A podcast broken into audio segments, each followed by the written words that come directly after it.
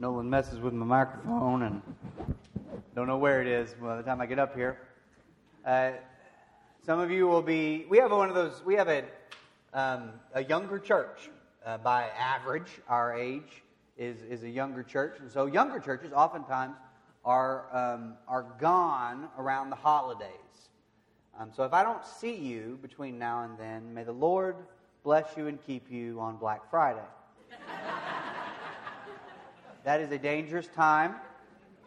It isn't. Uh, it's it's the time of the year where people filled with Christmas spirit uh, murder each other for TVs.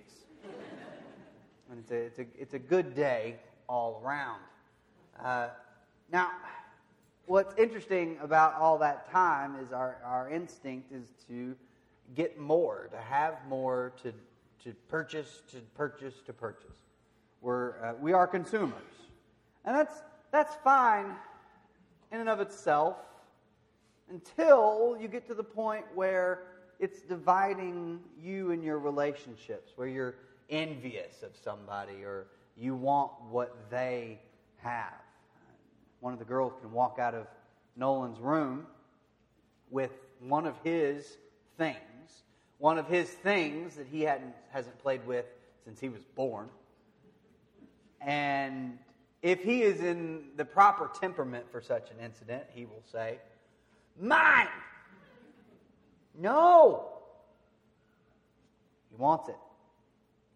His desire for stuff can ruin a relationship. Maybe you've been there where your desire for stuff has uh, hurt.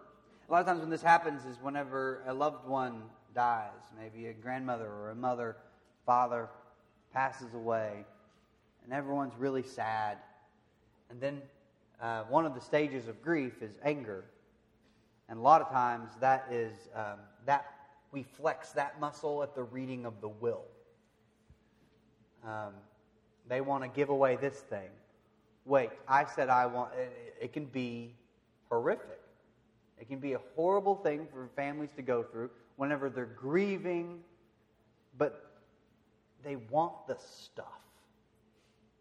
And I tell you that that happens so often. It tells us more about our our human nature is that we think that stuff will heal our wounds. We think those things will make it better. And it doesn't.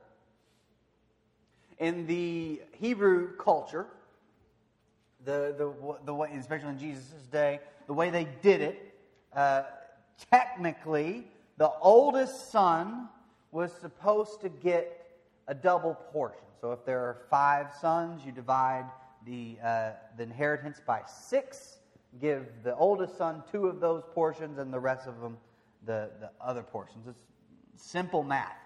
Uh, ladies, you don't get anything. That's just a rule. You get a husband. Good job.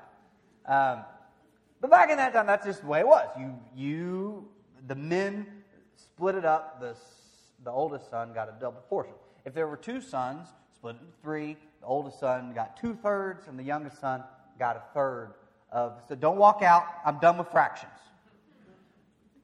Got a third. Okay. What the rabbis were teaching at that time, that's what the law said. What the rabbis were teaching was it is more noble for the oldest to divide it evenly. So the, the oldest would take his double portion, split it in half. I'm sorry, I told you I was dumb with fractions. Would split it in half and then divvy it up among the, the rest of the family. That was more noble. It wasn't required by law, but it was more noble. And so an old, you know, you get, you would get to the age of 30, 32, and your father would pass away, and he would give you the you would get the inheritance before he passed away. And then once the father passed away, the sons, if they were noble by uh, rabbinic standards, they would divvy it up. Well, Jesus is approached about just this sort of uh, situation by what it seems what seems to be a younger son. Someone in the crowd said to him, "Teacher, Rabbi, tell my brother to divide the inheritance with me. So he, he gets some, but he wants his brother to, to split it equally. Jesus' reply says, Man, who appointed me a judge? The Greek here says, a judge Judy. Who, because that seems like the situation she would be dealing with if I had ever watched that show and were a sinner. Man, who appointed me a judge or an arbiter between you? Then he said to them, Watch out, be on your guard against all kinds of greed. Life does not consist in an abundance of possessions. Life does not consist, it is not made up of an abundance of possessions. The, what, what that tells us is it's made up of something else. Life is made up of something but it's not an abundance of possessions. How many of you think your phone is awful? Right? I wasn't really looking for a raise of hands, but some of you felt it so strongly.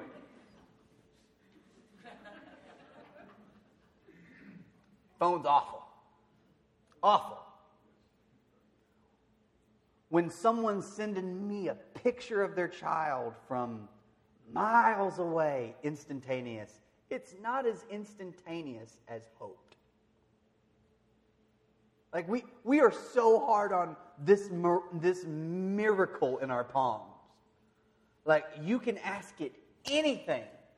And I was telling the Bible class this morning, I, I went to sleep before the, the, the, the game was over, and I got up and said, Hey Siri, what was the Razorback score? And it said, LSU crushed the Razorbacks like a jerk.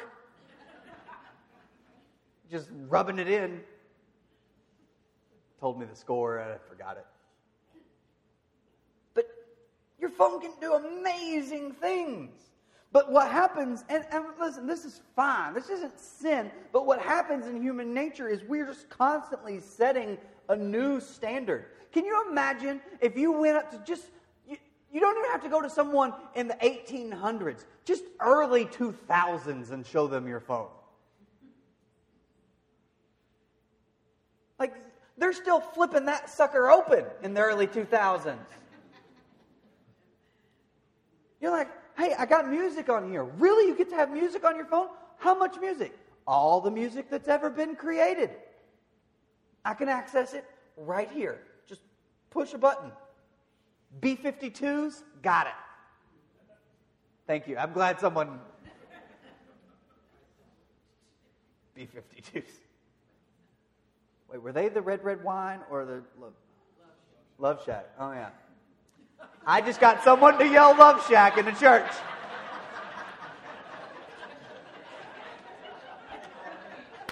I quit. Oh, goodness. We'll edit that out of the video. I just think, why did Benjamin's face just get redder for no reason? Oh, goodness. Shake it off. That's Taylor Swift. But it's all on your phone. Like it's all on your phone. Like every bit of it. Like we we have like the coolest things and we're not happy with it. We have we have the most stuff and we're not happy with it. We drive by food to get to food. We are privileged. We are wealthy. We have so many things. And it can be tempting because they're all around us that we can start thinking that our life consists of an abundance of possessions. And Jesus says, No, that's not what life is made of. I'm not even going to settle y'all's fight.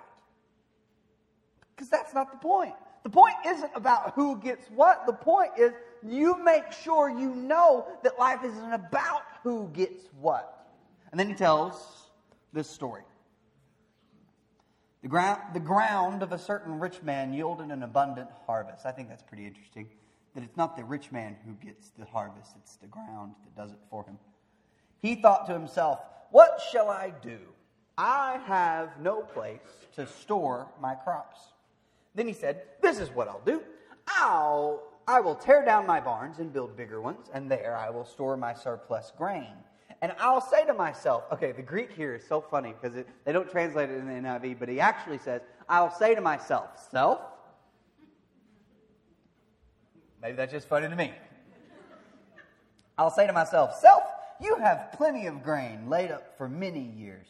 Take life easy. Eat, drink, and be merry. But God said to him, this is actually one of the only parables God comes in as an actor in the, in the story.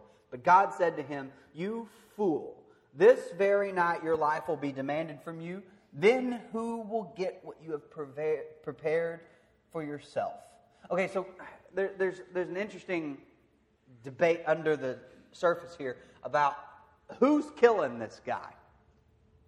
Is it God? Like the actual Greek says, this very night they will take your life, they will demand your life. When, when, they, when they say things like that in Greek, it's not saying like anybody specifically will take your life. It's just, you're going to die. Tonight you're going to die. God's not calling God's not killing him. The angels aren't coming and taking his life. It's just that his life is going to pass from him. God knows it, and he's telling him. This very night, you fool, you will die tonight, and then who gets your stuff? Because when you when you die, you don't get to fit a lot of other things in there with you. And if you do, it just makes that place cramped. You know, we, we value things that don't value us back. And this parable, is about a man who didn't have any other relationships. Notice who he's asking for advice himself. He thought to himself, What should I do? He's talking to himself the whole time. And Jesus says, This is how it will be with whoever stores up things for themselves but is not rich toward God. This is how it'll be for whoever stores up things for themselves but isn't rich toward God. Our life is constructed with stuff. A life that is constructed with stuff pales in comparison to, with a life that is built on the love of God and the church and community that God produces. Yeah, you can have stuff. Like, we're not, listen, get the new phone. That's fine. You're not sinning by getting the new phone. You're not um, sinning by going and putting your hand on a TV at Black Friday at Walmart. They do that now. That's how you do it. I don't know if you know that. But you go into Walmart, they start Black Friday on Thursday at 6 o'clock because that makes sense.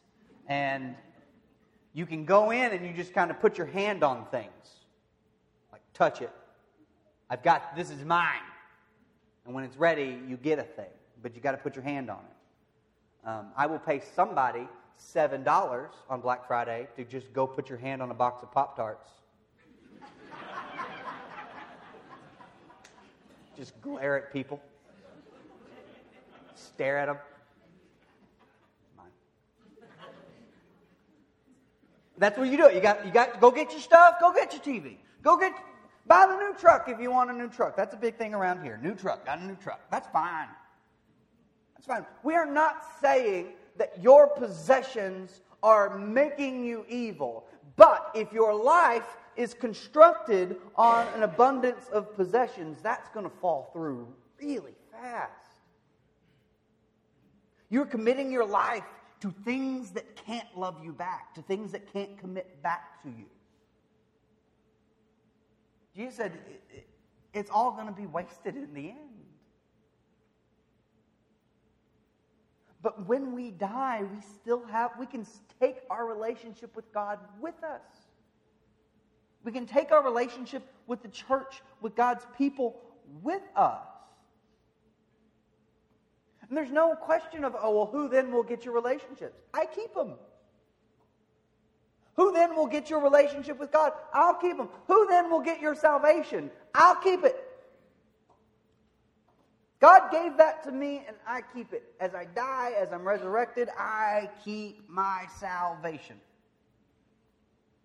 Jesus then goes on to do this, this long teaching about do not worry. He says, Go into the field, look at the flowers, look how good they're dressed. Way better than you. Why would you worry about the clothes that you wear? What about the birds of the air? They're fed. You'll be fed. You'll be fine.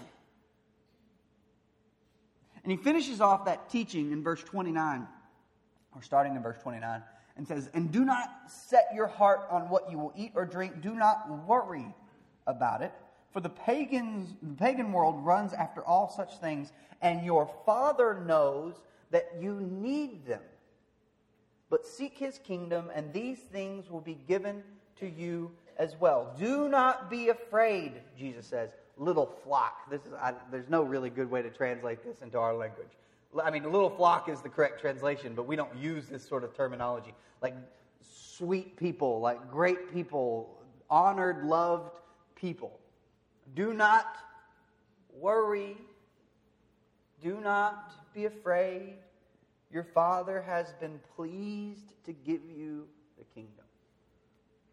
God is happy with giving you the kingdom. Are we happy being given the kingdom?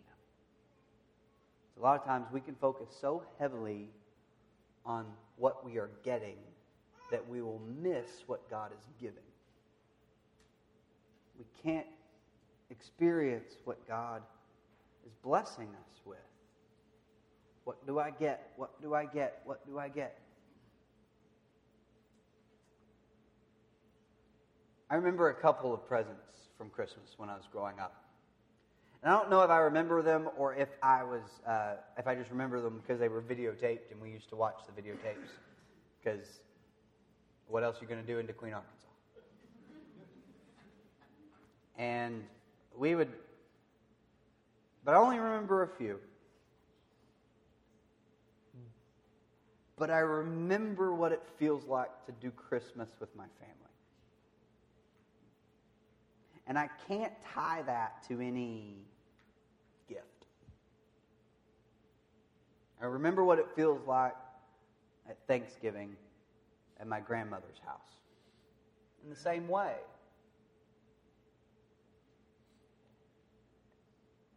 the stuff can just get in the way. It can be a drug that you think will, will save you, will make you feel better. And it might make you feel better for a short amount of time, but you're not going to be happy with what you're going to get until you can learn to be happy with what God is giving. That's, that's just, Jesus lays that out. We can't, we, listen, this is the most straightforward parable. It's hard to tell this parable and say, okay, what he actually meant is, no, what he meant was, you're going to build bigger barns and you're going to die. And what then? You're going to get more stuff. And then what then? And sure, we could take, we could figure out, well, maybe he should have given that to the poor, and maybe he should have done this. And yeah, there's some great teaching lessons there. But uh, the, the tower that we build on our own possessions. Jesus says, and he says this later, sell all of that and follow me. There may be some things you need to not buy because you're so enthralled with how they're going to make your life better. There may be some things you need to sell because they're getting in the way of your relationships.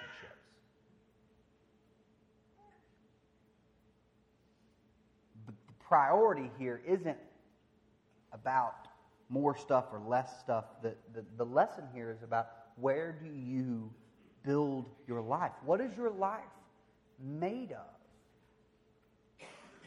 What do you value? And do you love things that can love you back?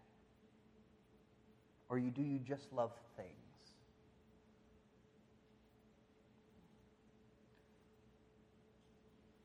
Our phones never love us. Actually, we say the opposite, don't we? My phone hates me. That's what people say when their phone's messing up. My phone hates me. All your phone is capable of is hate.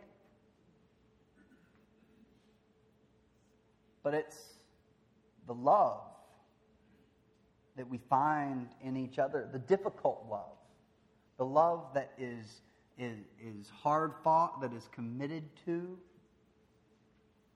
That sort of love is worth more than you can ever imagine. I can't imagine a life that didn't lead me to this place, that didn't lead me to my family, that didn't lead me to the Mineral Springs Church of Christ. And it's not like life was perfect, it's just this place values relationships.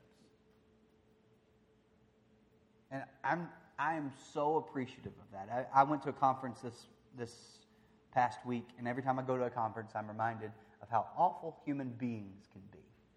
Because you just have these wounded preachers who've been harassed and fired, and um, they, they talk about things like, yeah, you get those letters in the mail. And I just wonder what letters are they getting? What do these letters look like? I don't know. Now, maybe you're getting letters about me, and I'm just oblivious to it. But I don't get it. I don't have a grumpy member. I don't have, all these guys have adversaries. I don't have an adversary. I just have people who love each other and love me, and I love you guys. You just you don't know how rare that is. You are to be applauded that you love like you do. And then also encouraged to keep loving like you do. And not just me, but each other and, and, the, and the, the, the, the world out there where you show the love of God to other people and you start valuing that. And you know, because you value that, that that's the most important thing you can give somebody else.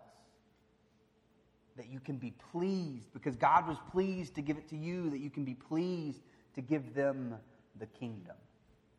You pleased to give them the community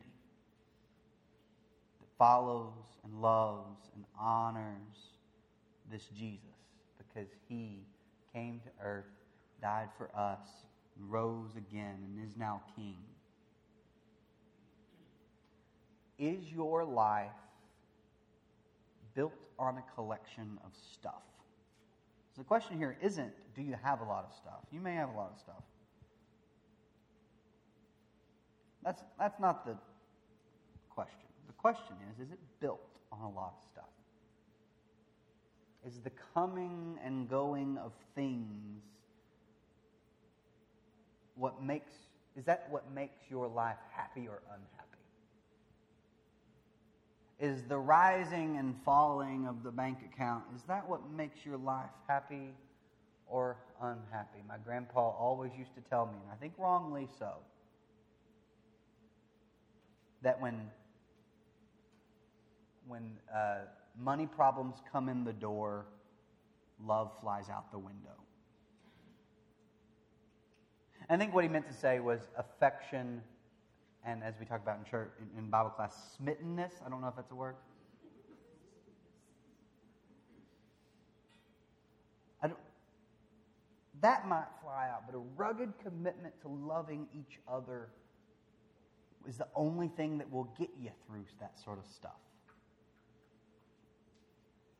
When money problems come in the door, shut all your windows and use your love for each other to not let your life be constructed on your bank account. And don't be so concerned with getting that you miss out on what God is giving. Because that will ruin you.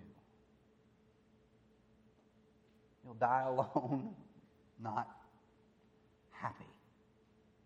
There may be people in the room, but you may die alone. because the things you valued most aren't going with you. Who will get your stuff then? Probably people you don't even like. Those people at Thanksgiving.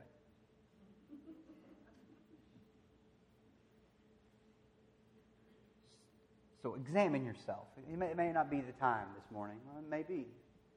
May, this morning may be the time where you come forward and you say, My life is constructed on something that's not God. I've turned something into an idol and I've tried to make it be God, and it's an awful God, and it's failed me over and over again. And I need to give my life to God. This morning, maybe that's what you need to come and say to the church. Maybe if you're just not quite brave enough to come and say it to the church, maybe it's something you need to say to your spouse on the ride home. Maybe it's something you need to call your kids and tell them, I'm sorry, I've, I've, I've valued things more than I valued you. But whatever it is you need to do to start living a kingdom life, a life that is built on relationships, a, a life that is specifically built on the relationship we have with God through Jesus. And that flows out of that into the relationships we have with people around us. If, that's what you need this morning, and it is what you need, and you need the church to get behind you and be with you and for you in this process of you looking more and more like Jesus, then please come forward while we stand and sing.